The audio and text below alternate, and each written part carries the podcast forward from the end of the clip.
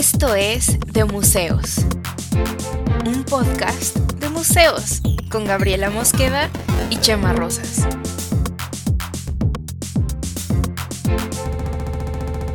Bienvenidos. Hola, mi Cam. Hola, Gab. Hola, Cam. ¿Cómo estás? ¿Cómo estás? Muy bien, Gab. ¿Y tú? Muy bien. Han sido unas semanas muy atareadas últimamente, pero aquí estamos, aquí estamos, al pie del cañón. Sí, he visto que has estado en muchas studio visits, que le llaman, ¿Qué le y llaman? haciendo muchas cosas de, pues, de museos. Lo que viene siendo cosas de, de museos.mx. Entre pura reunión y que, y que si pásame el agua mineral y canapés. Básicamente es, es, es eso, ¿no? Agua Sí. mineral y canapés. Básicamente mi vida es así de glamurosa. ¿Qué les puedo decir? ¿Qué les puedo decir? Quisiera ser más humilde. Eres humilde, mi chiquita. Tan, tan glamurosa como un bolobán con, de, de atún. Así, bolobán del Costco, de los que compran así en charola, con, con De- ensalada de con atún. ensaladita de atún. Pero bueno, Gab, hablando de galerías y de bolovanes, que por cierto, me encanta esa palabra. eh, ¿De qué ¿Te vamos a gustaba la hablar hoy? banda? ¿Te gustaba la banda Bolobán? ¿Te acuerdas que era una banda Bolobán? Ah, ya, ya, ya. Este, sí. E- ella es azul, ¿no? Eh, Fue, fue la rola que, que más les pegó. Pues la única que... sí. One Hit Wonder, creo, ¿no? Los de Y las caricias que me das tirados. tan". Pues me gusta esa canción, pero no. Ah, ah, no, tenían otra.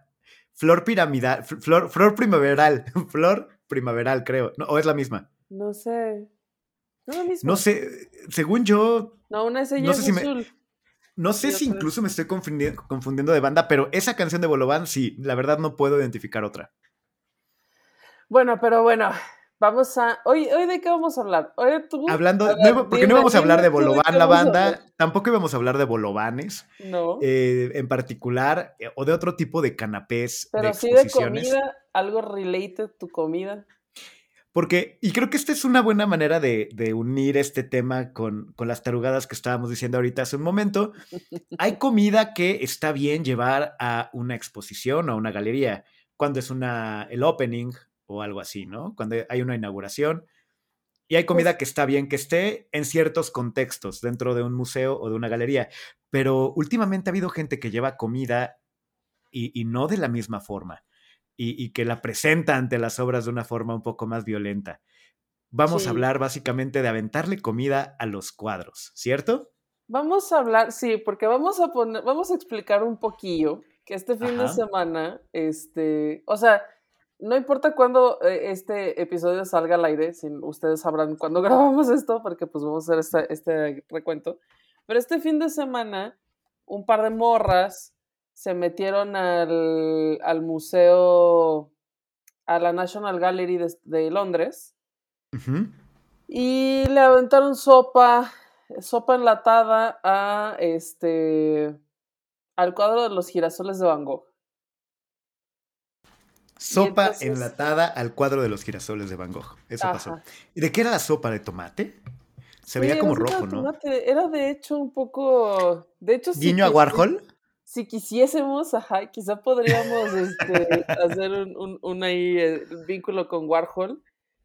Pero este le echaron la sopa ahí a- al cuadro. El cuadro tiene un vidrio de protección. Ahora vamos a abundar en esos detalles, ¿no? Y luego se pegaron, o sea, sacaron ahí de que su resistolito y se pegaron la Que mano. pega a de la locura. pared. Ajá, Ajá. La loca pega de locura. Con la loca. ¿sabes que yo nunca había tiempo así de que durante años y años nunca había pensado que con la loca, o sea, era, ¿sabes? Que podías decir que alguien era con la loca. O sea, eh, está. Estás pensando en el árbol. Como en el albur, el, el nivel Sí. prosaico de la cola loca. Lo había pensado hasta hace como unos meses, güey. Yo, "Ah, con la loca.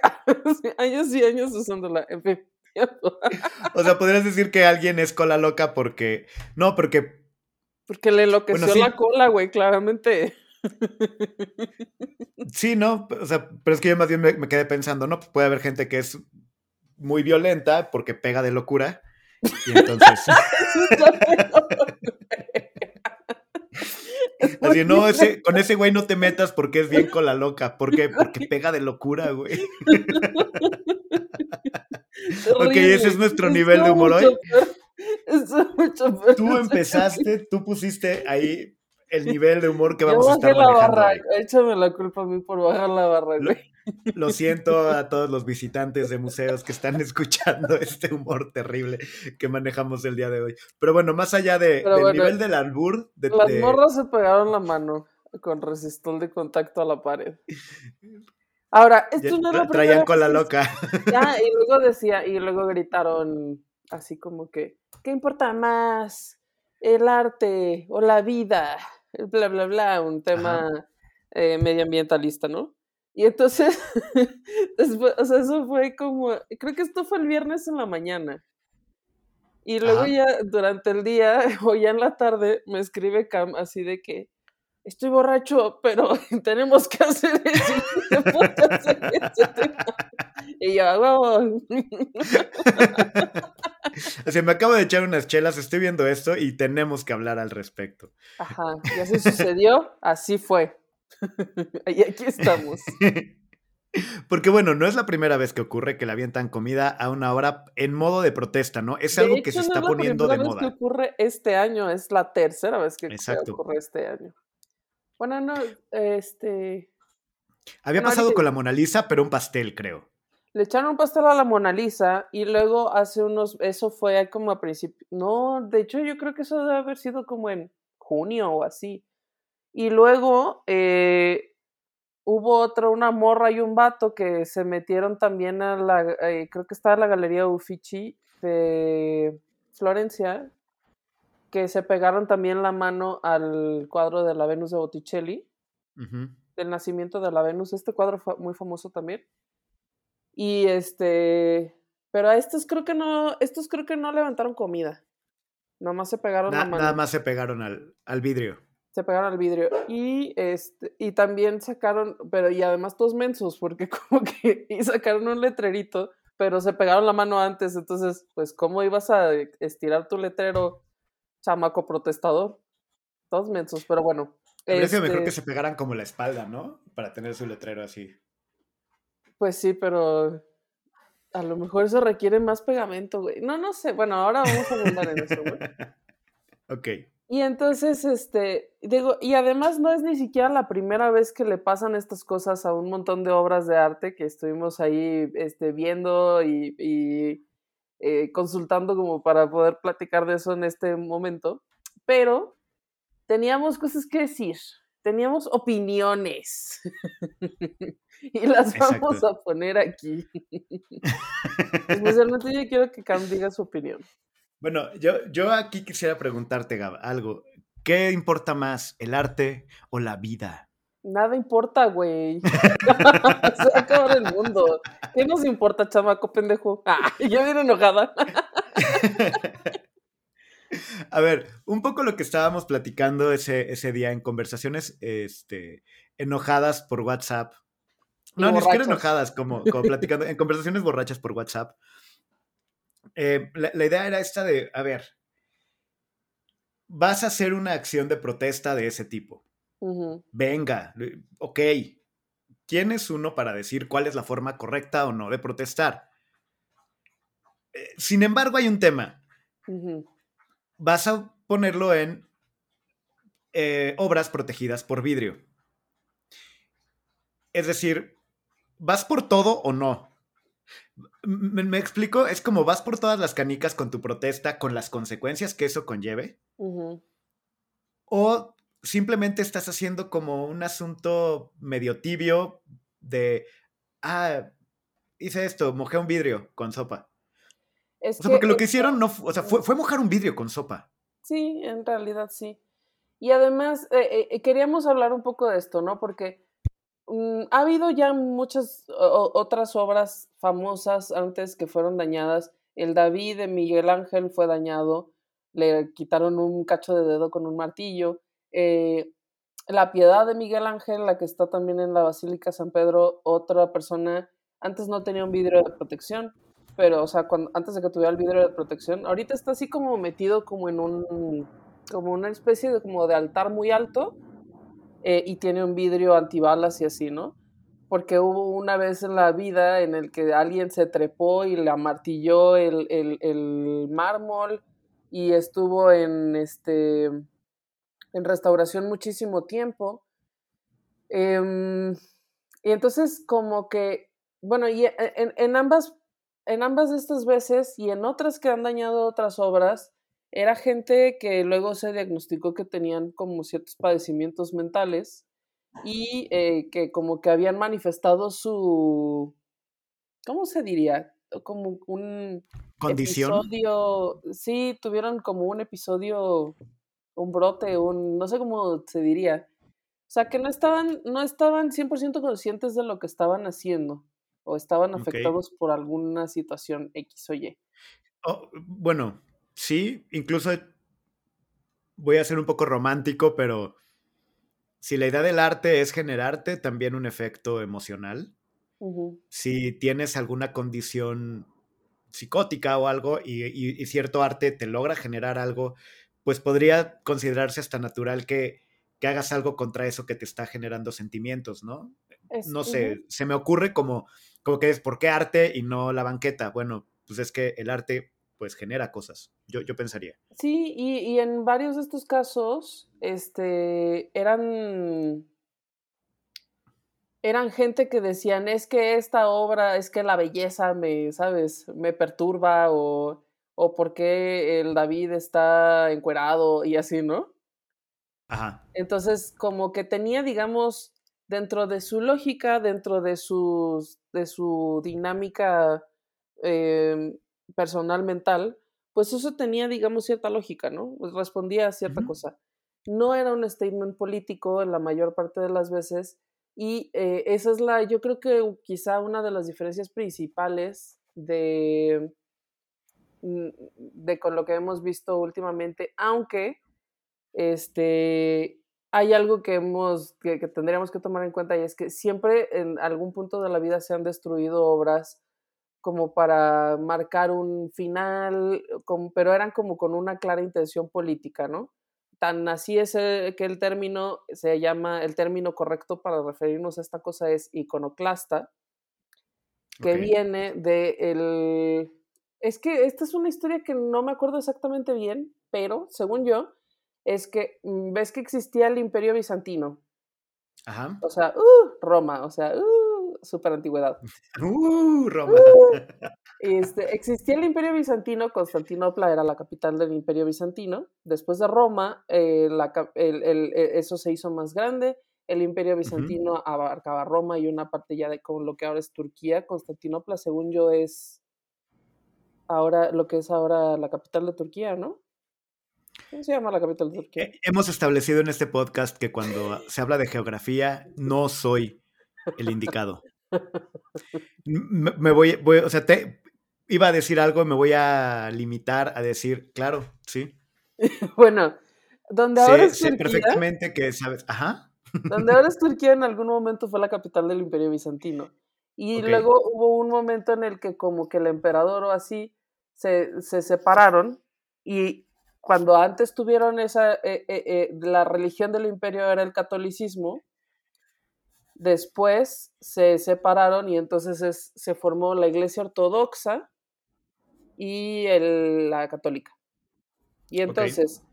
los que eran, los que se fueron del lado ortodoxo dijeron, ah, pues entonces nosotros ahora somos otra religión y vamos a quitar todos estos este, murales bizantinos, todos donde aparezca Jesús, la Virgen y los santos y porque creo que, ah, no, o creo que Dios, bueno, solo dejaron como ciertas cosas y destruyeron todos los otros, este, todos los otros, se llaman, no son mural, ¿cómo se llaman? Los que están hechos de cuadritos de colores. ¿Mosaico? Mosaico, exacto.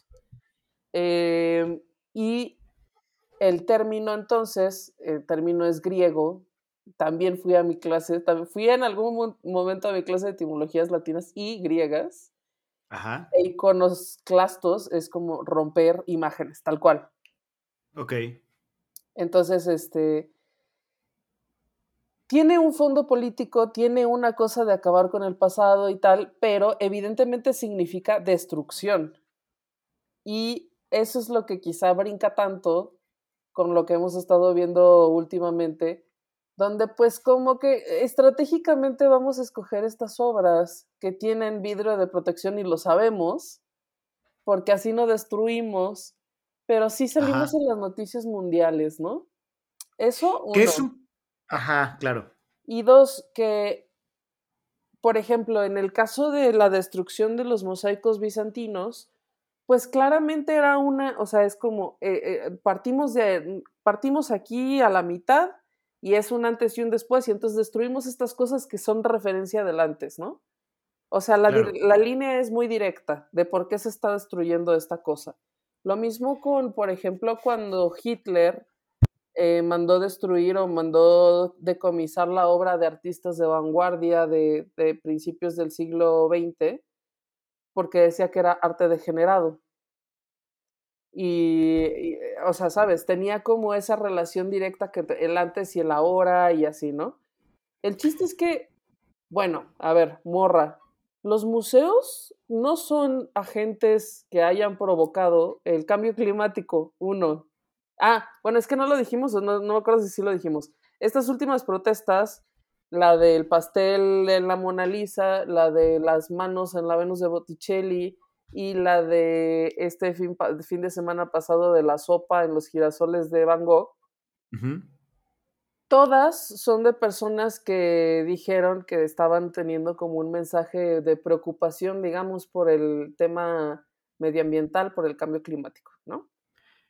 Sí, y, a ver, aquí me gustaría también, digo, ya hablaste de la parte histórica, pero también separar este fenómeno de algo que también ya hemos platicado un poquito cuando hablamos de monumentos y todo esto, con la idea de intervenir, eh, por ejemplo, monumentos en protestas, cuando hablamos de, por ejemplo, en las marchas feministas, en, este tipo de, eventos y de, procesos, que, creo que esto también es algo separado.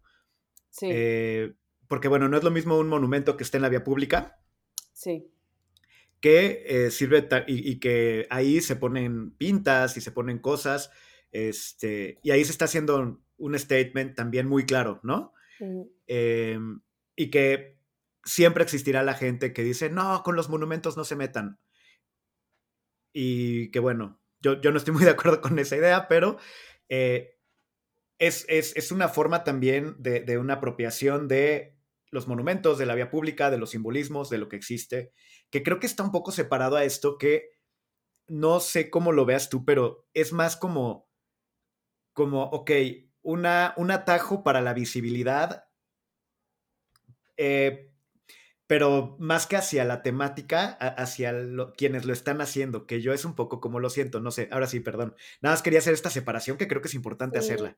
Con todo, con todo, eh, yo, yo estoy, yo concuerdo contigo, o sea, yo no estoy tan de acuerdo con la gente que, dice los pobres monumentos, o sea. Pero con todo creo que inclusive esas manifestaciones, como las hemos eh, terminado, al menos en México, viendo con demasiada frecuencia, o sea, cada mes hay una marcha aquí en la Ciudad de México y cada mes rayan, pintan, destruyen todo.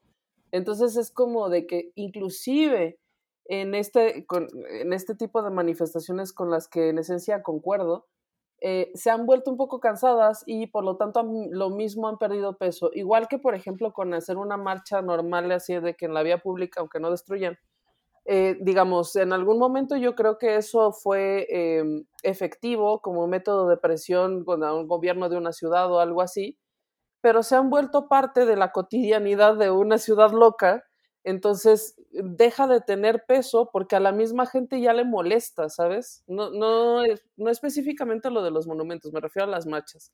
O sea, sí, concuerdo con que sí, un, monumento que, tiene un graffiti que se vuelve parte del paisaje, el graffiti se deja de ver. Exacto. Y, creo que el, objetivo de grafitear el monumento es quiero que se vea el mensaje, ¿no? O sea, creo que es un poco el, el punto, la visibilidad de cuando algo se convierte en el panorama habitual, pues pierde peso lo, que estás poniendo. Sí, puede ser. Y por ejemplo, aquí ya pasa, ¿no? En algún momento de la vida eh, había una marcha o había un plantón o alguna cosa y tú decías, mm, pues, ¿qué estará pasando? A lo mejor te informas, ¿no? Pero, o sea, se ha vuelto tan, tan frecuente y tan fastidioso realmente, porque ya estás tú, ay, otra vez hay una puta marcha, ¿sabes? Y entonces ya no te interesa, no te interesa para nada, lo que te interesa es que se quiten, ¿sabes? Entonces ha, dejado de tener la potencia que yo creo que en algún punto tuvo ese mensaje, en el que pues tú, tú mismo te veías afectado y tratabas de entender qué estaba sucediendo y ahora ya ni te importa, entender no me va, no me importa pues, o sea, quiero que se quite porque tengo que llegar a algún lugar y esto pasa cada semana, entonces estoy harta, ¿no? En ese caso, ¿no valdrá la pena un poco estas nuevas maneras de llamar la atención? Pues no lo Como manera distinta de llamar la atención. O sea, no es, digo, ha pasado cuatro veces en el año, más o menos lo estábamos platicando, pero, ok, pues a lo mejor aventar sopa a un cuadro, aunque tenga vidrio, me va a poner en, en, el, en el spotlight y pues por eso vale la pena, aunque pues efectivamente no quisieran destruir la obra. O sea, lo que hace rato califiqué como tibio, pues probablemente ahorita es como, bueno. Es que eso es, eso es algo que yo pensaba y, y lo puedo, es que me da un poco de risa que cuando pasan estas cosas, gente me manda mensajes y me dicen, güey, ¿ya viste, ya viste lo que, ah, me dicen, ya viste lo de la Mona Lisa, ya viste lo de, lo de Van Gogh? Y, yo efectivamente ya normalmente lo vi y normalmente ya tengo una opinión al respecto. este, pero yo pensaba, o sea, mm, digamos, sí creo que debe haber unos nuevos modos de manifestar inconformidad.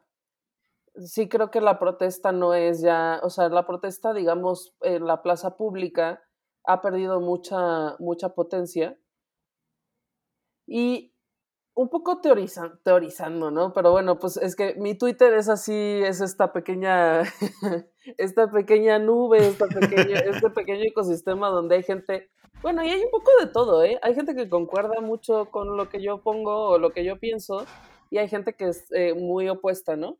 Pero eh, lo decía la querida Beca en su Twitter, decía, bueno, es que si van a ser iconoclastas, sean con todo, pues, o sea, aviéntense a dañar una cosa que efectivamente no tenga vidrio ni nada. ¿Por qué? Pues porque de otro modo se queda muy, em, se queda muy como, bueno, bueno, pero es que no dañamos nada, ¿sabes?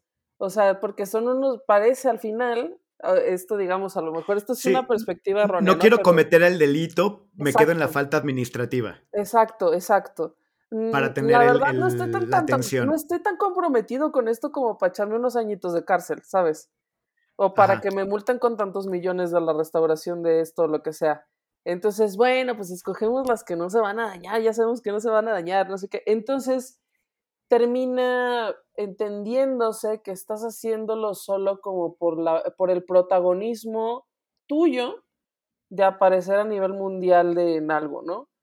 O sea, no, no parece y además me da la impresión de que conceptualmente es un poco erróneo.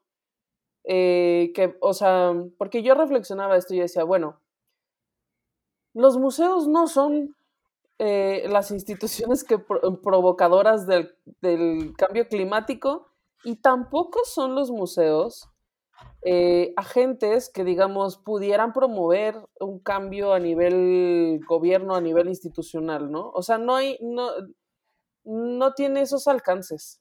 Un museo no hay nada, un museo no se va a sentar a una mesa, sabes, de negociación de políticas públicas del cambio climático. Un museo no se va a sentar con los con los países del mundo en la ONU, o sea, no se va a sentar la National Gallery ni el Louvre en la ONU a decir, oigan, el cambio climático, ¿sabes? No son los agentes correctos, con lo cual se termina pensando, ¿sabes?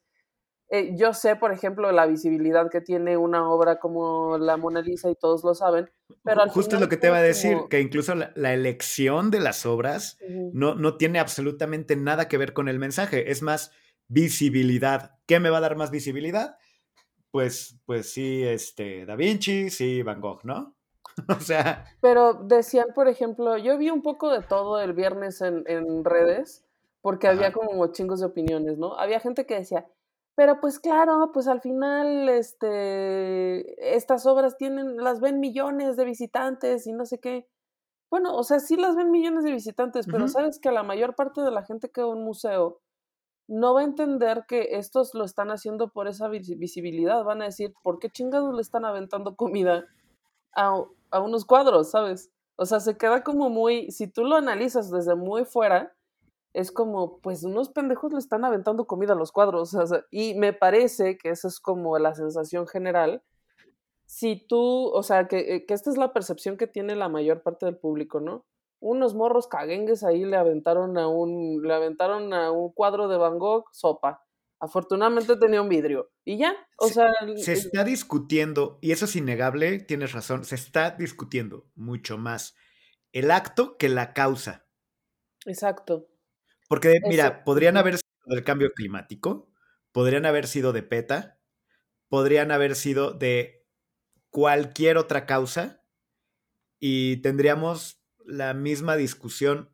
No estamos hablando del cambio climático y creo que por más escaparate que sea, tampoco es como que la haya, haya eh, no sé, este, las Naciones Unidas haya dicho, híjole, ¿saben qué? tenemos que, hablar del cambio climático, porque ya le aventaron sopa a, los girasoles. Es que eh, eh, por eso es lo que te digo, que conceptualmente no hay ninguna liga entre el cambio climático y aventarle comida a los cuadros. Entonces, aunque nosotros estemos teorizando de, es que conceptualmente, es que el museo y tal, a la gente le queda muy claro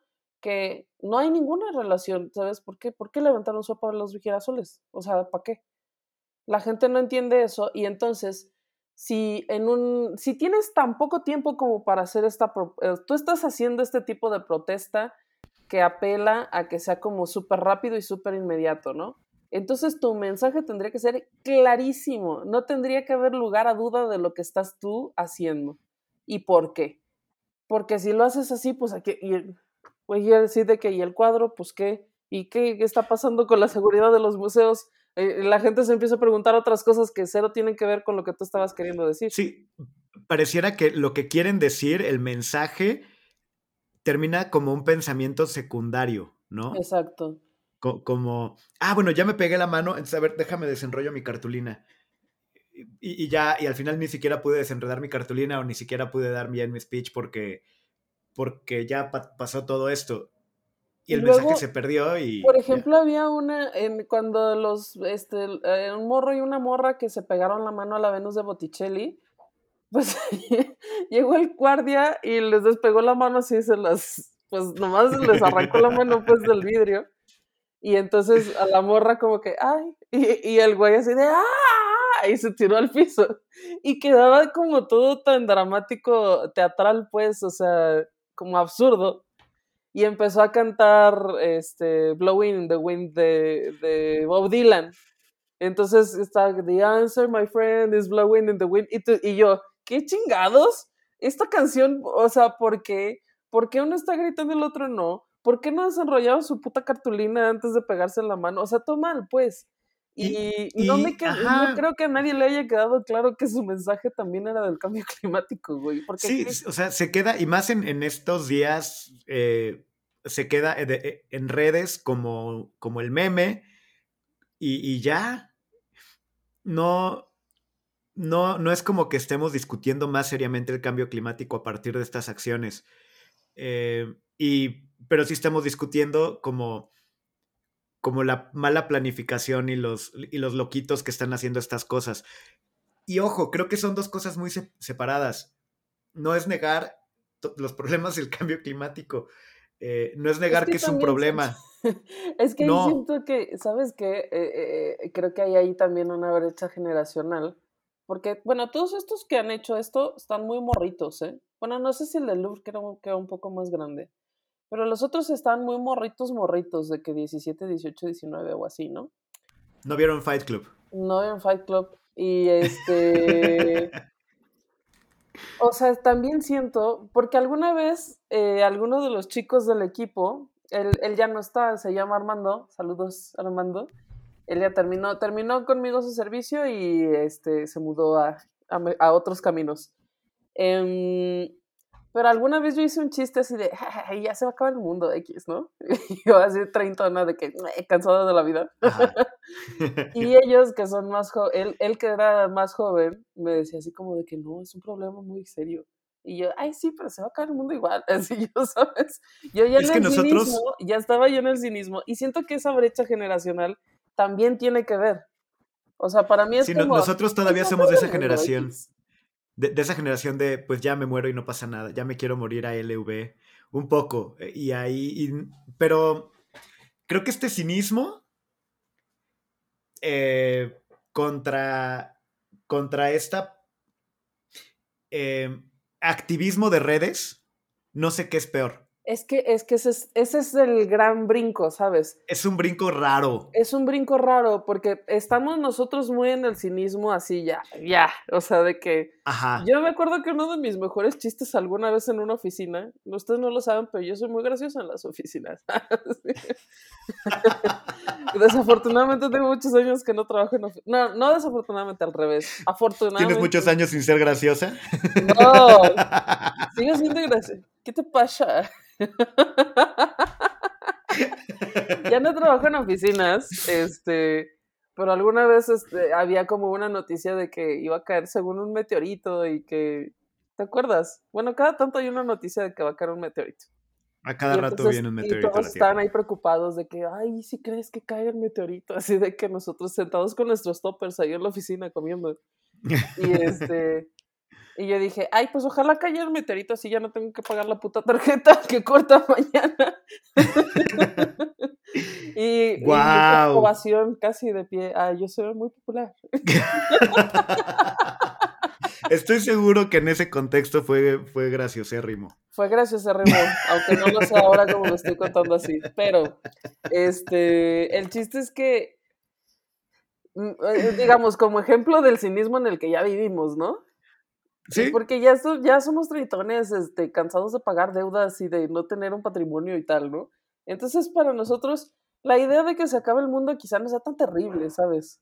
Porque ya estamos muy conscientes de que, bueno, y también ya hemos lidiado con pérdidas, con duelos, con todo. O sea, ya a nuestra edad, yo creo que todo el mundo hemos pasado como por un cierto duelo mayor, ¿no? Y este, como que dices, bueno, pues si se acaba el mundo tampoco es como que, o sea, sí es el fin del mundo, evidentemente, sea, pero sí. no es como que tan grave, ¿sabes? No es- nuestras vidas no son tan trascendentales. sí, pero, pero ese discurso sí ya es mu- muy de viejito. Eh, y y estoy de acuerdo, pues, en algunas cosas, eh, como de hablar de, no, pues es que el idealismo es cosa de los chavos. No, pues es que les toca todavía soñar, todavía tienen ilusiones. No, uno ya, ya vivió, uno ya vivió, ya cayó, ya se embarró, uno ya sabe de qué va la cosa. Vale, no, y, y- y de, de cierto modo, pues es, es verdad, y, y es por eso que eh, este maldito cliché que me parece horroroso de este, las nuevas generaciones que traerán el- la solución, el futuro está en los jóvenes, ni, ni, ni, ni, que luego estos son discursos oficialistas asquerosos de, oh, porque la juventud... Eh, me parece que funcionan hasta cierto punto que, y que sí tienen razón por esta parte de, de que no están tan maleados por la vida y por las circunstancias y no se han comprado tantas cosas que nosotros ya, Pero aquí, Eh, está, aquí está la literal y figuradamente. Ujú. Pero mi punto es que, eh, digo, cada generación lo va llevando de manera distinta. Y creo que lo que pasa ahorita es que no hay Yo quiero. O sea, existen diferentes formas de manifestar y no soy yo quien para decir que una esté bien y otra no. Lo que estoy diciendo es que esta de pronto se queda como en, o sea, es como un TikTok Es sea, como que lo ves justo- y avanzas justo y avanzas y avanzas y avanzas, no pasa nada con el mensaje. Exacto. Perdón. Justo perfectamente diste en el clavo, eso era lo que yo iba a decir. Em, también, me, también me doy cuenta, mira, la conexión, güey, la conexión. La conexión, güey. Conectados, carajo. También está esta cosa que es muy cierta, que nosotros como millennials, ah, bueno, tú te has dado cuenta que ahora se supone que en TikTok todos se burlan de los millennials, pero bueno, en fin, eso lo tocamos más adelante, ya somos la burla, pero bueno, este, mm, crecimos en un mundo donde no existía el Internet, o sea, de niños no existía tal cosa como el Internet. ¿No? Y conforme fuimos adoptando el Internet, todo fue un proceso muy gradual. O sea, de estas cosas que luego platicamos de, bueno, no sé si las he hablado contigo alguna vez, seguramente sí, pero de que güey, ¿te acuerdas cuando en YouTube no, no había, sabes, querías buscar una canción que te gustaba y no había, no estaba en YouTube? Tenías que meterte a bajarla en pinches programas de peer-to-peer, de, sabes, Ares y estos, donde bajabas como 500 millones de virus también en la computadora. Sí, este somos quienes antes del streaming era este torrents, este tipo de cosas. Ajá. No, y este es típico discurso, típico discurso millennial de no, hombre, chavo. Claro, o sea, pero A mí me tocaba el sonidito del dial-up. Sí, y esto que ahora, eh, ahora es un poco burlita y un poco nostalgia. Em, al final, creo que en lo que yo lo he podido traducir o lo que yo he podido entender es que sí hay para nosotros una, una división muy clara entre la vida real y la vida de Internet. O sea, la vida, vida y las redes sociales al menos la hay para mí, la hay como para casi toda la gente de, nuestra edad que conozco. O sea, está muy claro que tu vida no es, tus, tus redes sociales no son un reflejo de quién eres. Y muchas veces no lo buscas. Y muchas veces, o sea, inclusive, por ejemplo, yo pensaba, ahora que pusieron en Twitter los círculos de Twitter, ¿no? Y hay close friends en Instagram y, y todas estas cosas donde te publiques solo para una cierta cantidad de personas. En general, digo, hay mucha gente que las usa, pero también he oído mucho con mucho el comentario, yo coincido, así como de que, pues es que para qué, o sea, ¿para qué quiero tener un close friends? Si no hay, si algo no es como de que para que lo pueda ver todo el mundo, no lo publico. Exacto. Y entonces, pero esto pensamos nosotros en nuestra edad, pero la gente no, porque la gente más joven no, porque para ellos la vida sí es las redes sociales. O sea, Vida en redes sociales es uno mismo, porque crecieron con Internet. Siempre han existido, el Internet siempre ha existido en sus vidas. sí, y, eso no está necesariamente mal. No, no está necesariamente mal, pero provoca unas dinámicas diferentes. Y entonces provoca como hacer cosas por visibilidad. Yo creo que es lo que los impulsa a elegir este tipo de obras para hacer sus manifestaciones, porque calculan que esto tiene mucha visibilidad y efectivamente la tiene, pero efectivamente como tú dices, como en TikTok, lo ves y lo pasas, lo ves y escroleas, porque no tiene ninguna sustancia, porque conceptualmente está asido de la nada, o sea, no hay ninguna agarradera eh, eh, eh, conceptual entre lo que hicieron y lo que buscaban transmitir. Y entonces, pues no te queda claro, no funciona para nada y te digo, yo claramente no estoy más preocupada por el cambio climático después de que le aventaron sopa a los girasoles. La verdad es que no. O sea, me preocupa lo mismo que me preocupaba antes. Sí, y, suena más a, digo, en este mundo en el que todos podemos tener 15 minutos de fama de algún modo, suena una forma de, bueno, estos son los de ellos, tal vez, eh, conseguirlos así, de esa manera, venga. Eh, lo que, lo que no sé es, o sea, creo que es una cosa muy separada de, del problema, o sea, del, cambio climático, porque, ojo, nuestro cinismo no lo resuelve. Nada lo creo va a resolver, güey, Mi punto es, nuestro cinismo no lo resuelve. El aventar una sopa al vidrio de los girasoles tampoco lo resuelve. No. Eh, sí me gustaría pensar que algo lo puede resolver. Sí, tengo, tengo ese, ese poquito, tal vez el meteorito, bueno, el meteorito seguro resuelve el cambio climático, el problema del cambio climático. No sé si para bien o para mal, porque pues un meteorito podría generar una inversión térmica y otro tipo de cosas, como ha pasado. Pero, fuera de un meteorito, ¿qué? O sea, ¿qué tipo de acciones? Y, y a mí no me gusta como condenar este tipo de cosas, así de, lleno, de principio. Es que te van a decir, ¿y tú qué estás haciendo? Pues nada, claro que no estoy haciendo nada, ¿sabes? Sí. o sea, no, lo, no, lo, condeno de lleno, justo porque, porque soy así, soy, y, yo no estoy haciendo algo como en particular. Y, y es bueno, ese es como un TikTok. Bueno, yo ni el TikTok estoy haciendo, y no es como que no me afecte el cambio climático. A todos nos afecta, pero también seamos honestos, todos nos vamos a morir. Ahora, hay una, o sea, sí, no, eso la mortalidad. O sea, no, y aparte, o sea, el, sol también ya pues, le quedan pocos años, o sea, pocos millones. Y, o sea, va a acabar todo en algún momento. pero, aquí viene otro, y dentro de todas las cosas que estuve también viendo en Twitter y en redes, teorías de la conspiración a partir de este tipo de eventos. ¿qué? A ver, cuéntame eso, yo no lo vi. A ver, cuéntame eso. Hay teorías de que estas personas están pagadas por compañías petroleras muy contaminantes. ¿Cuáles personas? ¿Los morritos? Ajá. ¿Por qué? O sea, que este tipo de acciones, en realidad, detrás de todo, están orquestadas y financiadas por compañías de las que están altamente contaminantes para desvirtuar el movimiento en contra del cambio climático. ¡Pum! Porque entonces como parecen unos pinches loquitos. Como los Ajá, para que parezcan unos locos desubicados y, y, entonces puedes decir, oye, lo que pasa es que lo del cambio climático es cosa de, de, de gente loquita que nada más busca atención y está en TikTok. ¿Tú crees? Lo oí como teoría de conspiración, no estoy diciendo que así sea, lo que digo es que incluso levanta ese tipo, o sea, una acción tan, tan separada del mensaje. Claro, es que Incluso nos puede permitir pensar en este tipo de teorías conspiranoicas.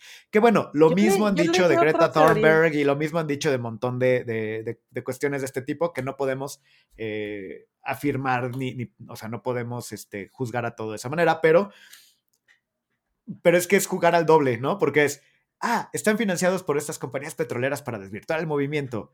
No, este rumor está financiado por las compañías petroleras para desvirtuar. Dije que dijiste que dijo, y se puede volver una. Es lo que pasa con las teorías de la conspiración. pero sabes que yo leí otra, es que creo que no es teoría de la conspiración, pero digamos, como digamos los chairos de, de la teoría esta, es que em, decían así como de que es que tú sabes quiénes son los que se sientan en la mesa del board de los museos a decidir que si las obras siempre son gente muy millonaria que contamina y tal. Y en algunos casos probablemente sí, pero también eh, se fue como al lado completamente chairo de todos los boards de todos los museos están controlados por la gente de las petroleras y tal. Aunque, por ejemplo, creo que el British Museum sí, digo el British, no, ¿cómo se llama esta? British Petroleum.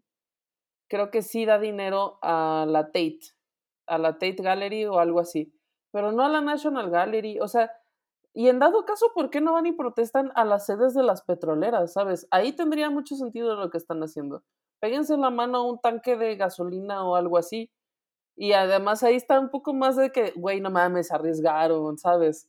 Tiene más sentido una cosa así. Claro, y es que, a ver, está toda esta idea de el arte como forma de protesta, como, como forma de dar un mensaje eh, incluso hacia alguna causa.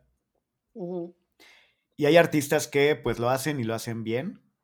Y existe gente que no hace arte, pero que dice esta obra de arte es famosa y entonces voy a agarrar ese spotlight para dar mi mensaje.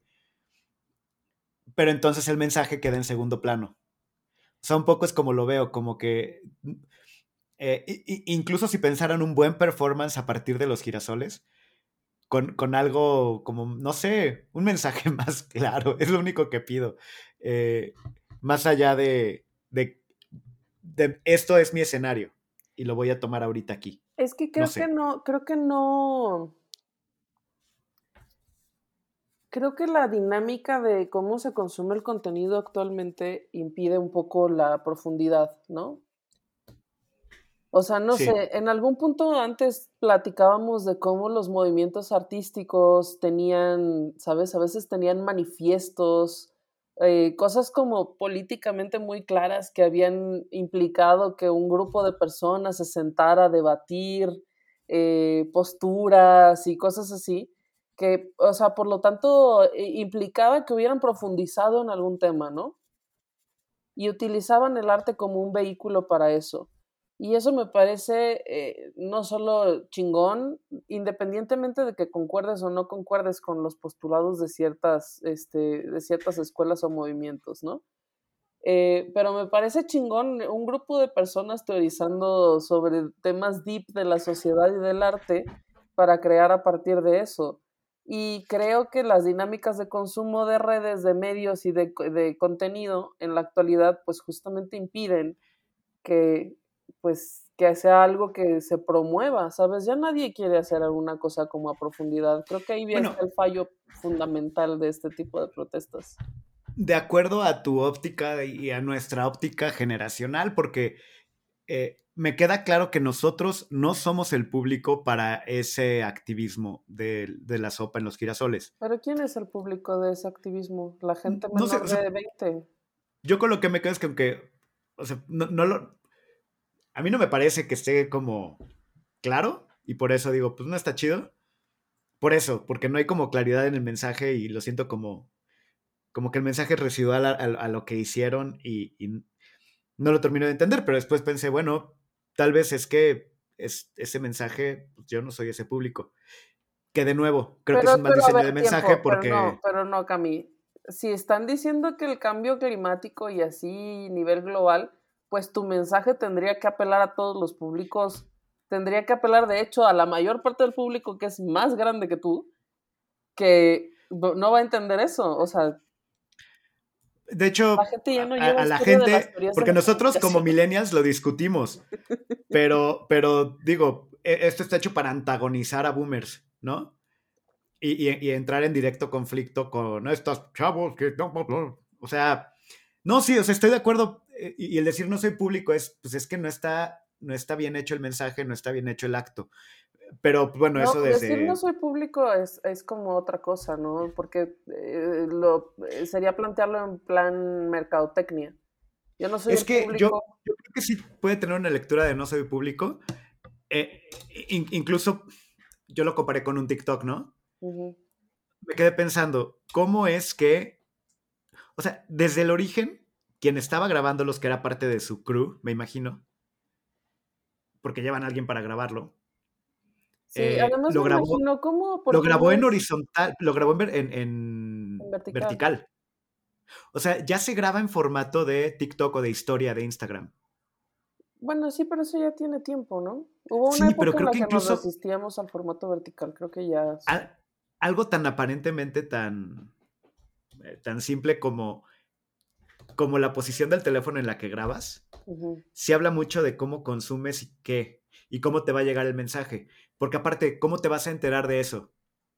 Por redes. Vaya, por redes sí, pero a ver, yo al decir que, tal vez no soy público, yo porque pues sí tengo TikTok y de repente veo cosas ahí y sí tengo Instagram, pero el público más amplio, o sea, mi, mamá probablemente lo vio en, Facebook, ¿sabes? O, sea, ¿cómo va a viajar a través de los formatos y cómo va a llegar? Creo que también es, un, es todo un tema para que, para que el mensaje llegue claro a, la, a, la, a, quien se supone que está, para quién está hecho, para los consumidores de smartphone en TikTok y en pues historias. Pues sí. Está hecho para esa lógica y ese ritmo de consumo. Pero también hay otra cosa que yo pensaba y es que, porque luego empezaron a decir también en redes, así de que ya ven lo que hacen sus mamadas, ahora todo el mundo le va a andar tirando comida a los cuadros. Y así como de que también hay un, reclamo muy boomer, yo creo que ahí sí, ya yéndome para el otro lado también, el reclamo muy boomer es como, eh, las grandes obras, los grandes maestros están destruyendo la humanidad casi, ¿no? Eh, Antes había respeto, man. Me parece muy exagerado, me parece muy exagerado. Eh, y porque inclusive si lo hubieran hecho con obras que no tienen vidrio, pues a lo mejor se pueden, este, se pueden restaurar, o a lo mejor no, y, o sea, no se va a acabar el mundo por eso específicamente, ¿no? Pero, este, pero lo que sí es que sí vi muchos memes, bueno, y te mandé uno que decía, ¿a qué cuadro de, de obra de arte mexicana le, le aventarían un pozole? Y entonces la mayor parte de la gente, gente sensata, dijo, los pozoles no se desperdician. Pero otros dijeron, nada, pues que ya Frida y qué tal.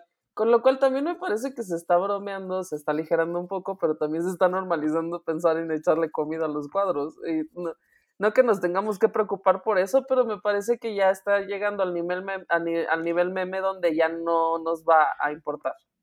Ok, y viene la pregunta una pregunta para ti muy, muy importante. A ver. ¿Por qué causa le aventarías qué platillo a qué cuadro? O sea, Mm, no cambio climático si quieres, pero no sé, como este, en contra de que se piense de que los museos son gratuitos, de que el arte es gratuito, y tú, ah, esa es mi causa. ¿Qué sí aventarías a qué cuadro? Si yo tuviera una causa, tendría que ser la causa, eh, o sea, si yo abogara por alguna causa, tendría que ser que le den más dinero al arte y la cultura.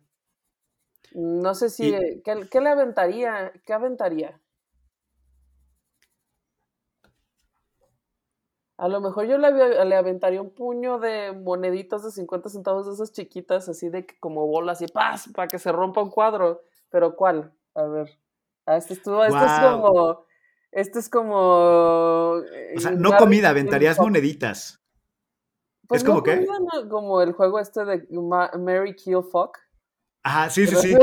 Que, Si tu causa, ¿qué avientas a qué obra? ¿Y a qué obra? Se la, bueno, aventaría, le, le aventaría, es porque las monedas sí le pueden hacer daño a un cuadro, más que la comida, quién sabe. Bueno, no sé. Este, Depende del cuadro y de. Depende del cuadro. Pero aventaría un puño así de monedas, pero ¿a qué? ¿A qué? Pues a lo mejor como a un Diego Rivera, ¿eh?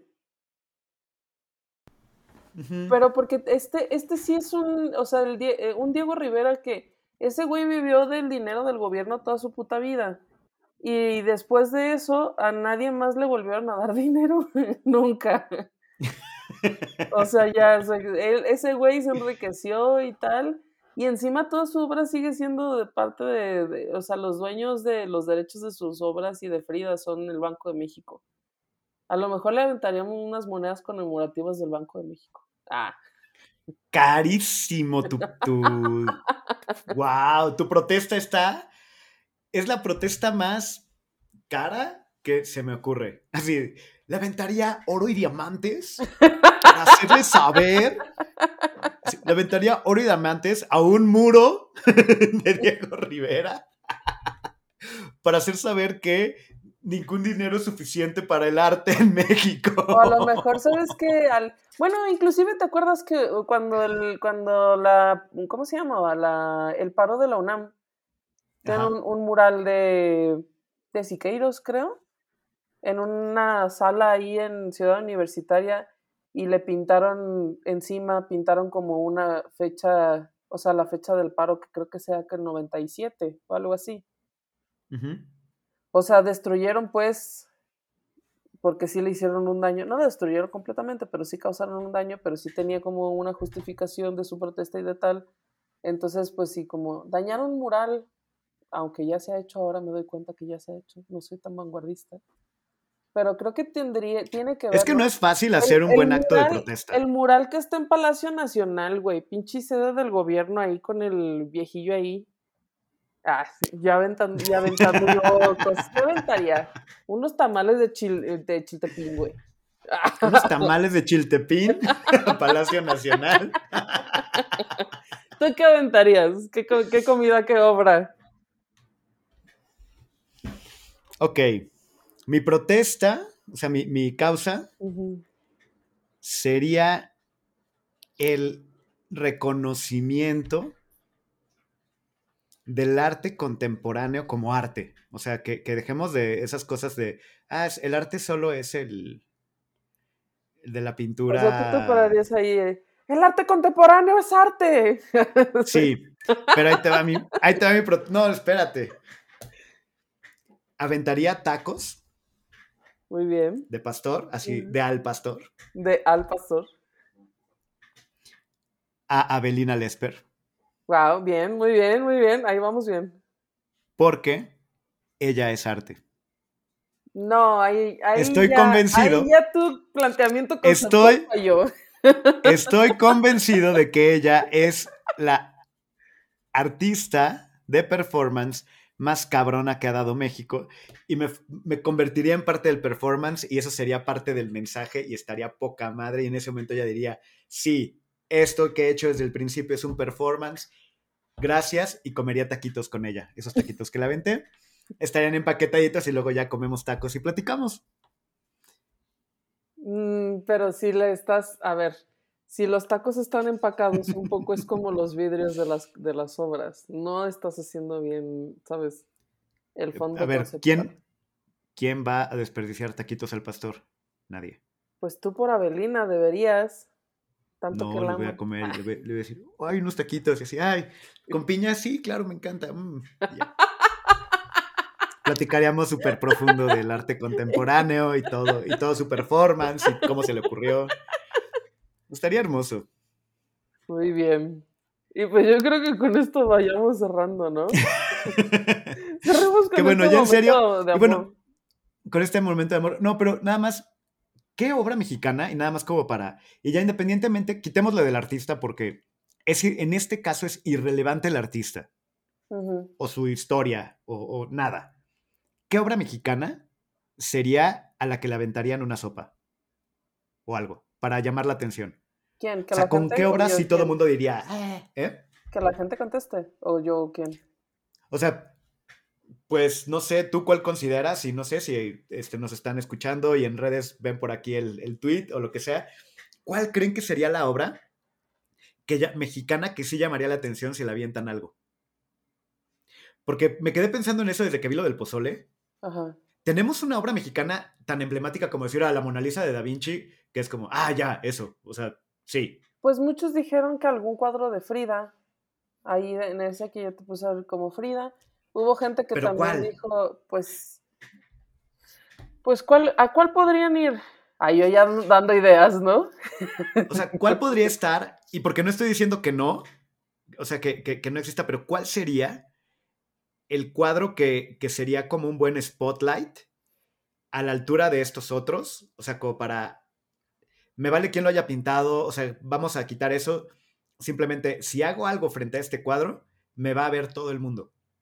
Pues es que te digo que a lo mejor sí pueden ser los murales de Palacio Nacional, los de Diego Rivera de Palacio Nacional. Deben ser como de los más famosillos. Este, ¿o qué otras obras emblemáticas hay? pues algo de Remedios Bar o algo así. Alguno de Frida, aunque los de Frida no, o sea, no hay muchos cuadros de Frida. ¿Quién sabe cuál podría ser?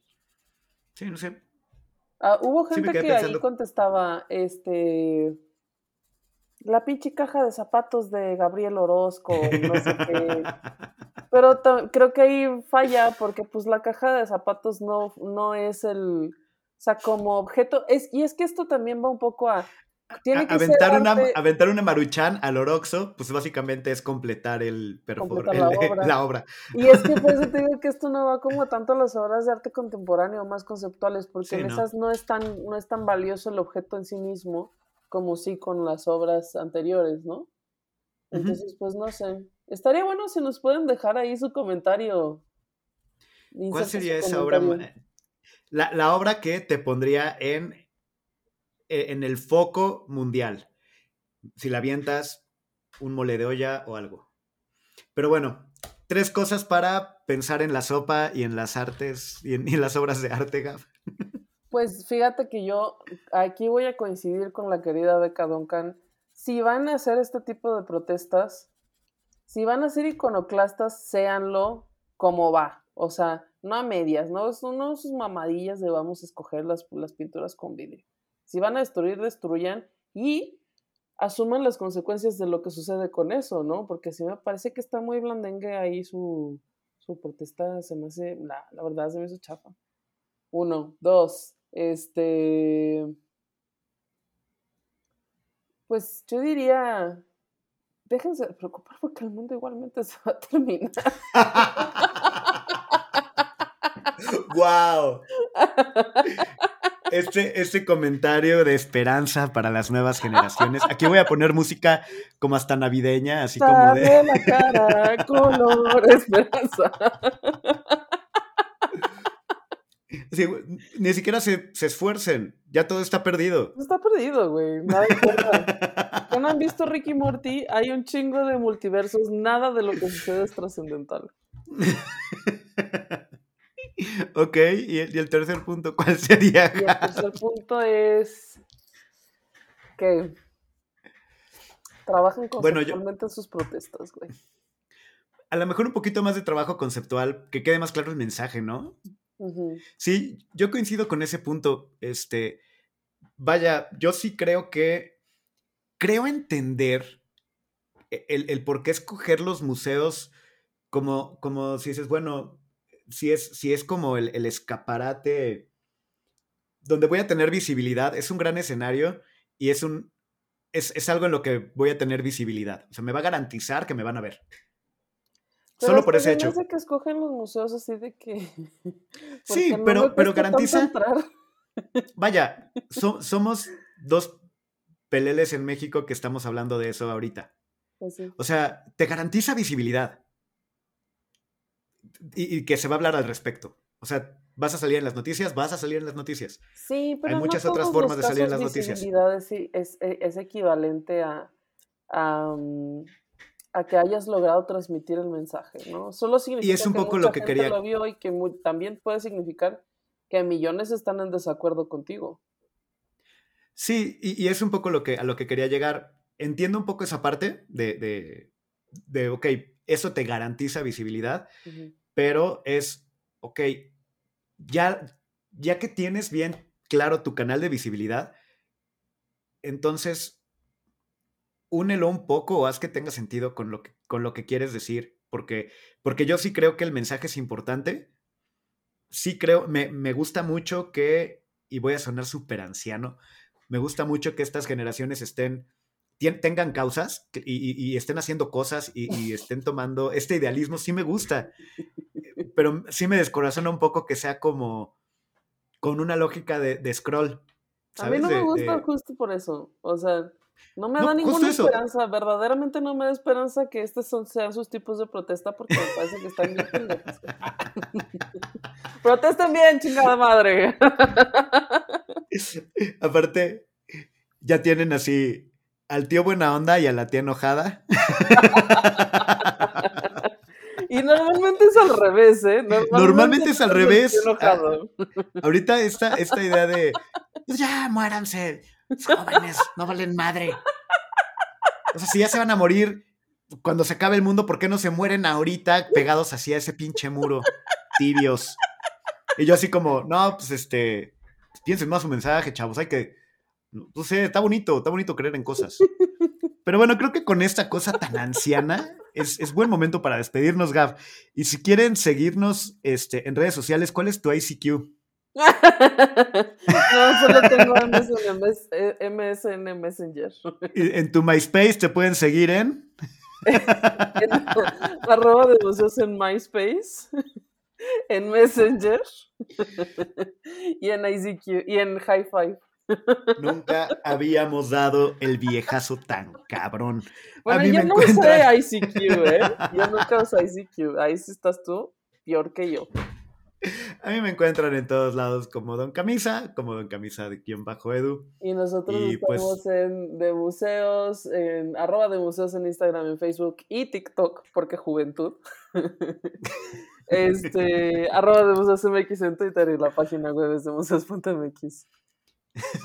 Pero pues ya, vendremos otro día con más esperanza, con la cara color esperanza, güey. Sí, sí, creo que nos hace falta un poquito, Gab. Pero bueno, nos vemos la próxima semana. Gracias, Gab. Chao, mi Cam, te quiero. y a ti. Bye. Esto fue De Museos, un podcast de museos con Gabriela Mosqueda y Chama Rosas.